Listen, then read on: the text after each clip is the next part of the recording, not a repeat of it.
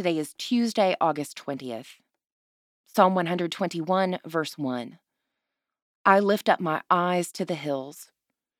From where is my help to come? My first memory of this verse is from a 19th century primitive chapel.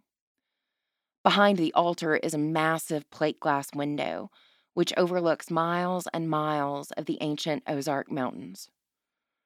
Carved above the window is the inscription, I will lift up mine eyes unto the hills, from whence cometh my help. I grew up under the impression that this verse was about geography.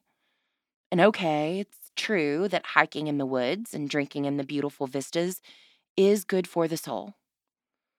But another reading of the psalm, as translated in the Book of Common Prayer, reveals a question mark, and the sentiment becomes less sentimental. As an adult, I have spent considerable time staring off into the distance, wondering from where my help is to come. Serendipitously, the answer to this question is in the very next line My help comes from the Lord. Help comes not from the hills, but from the one who made them.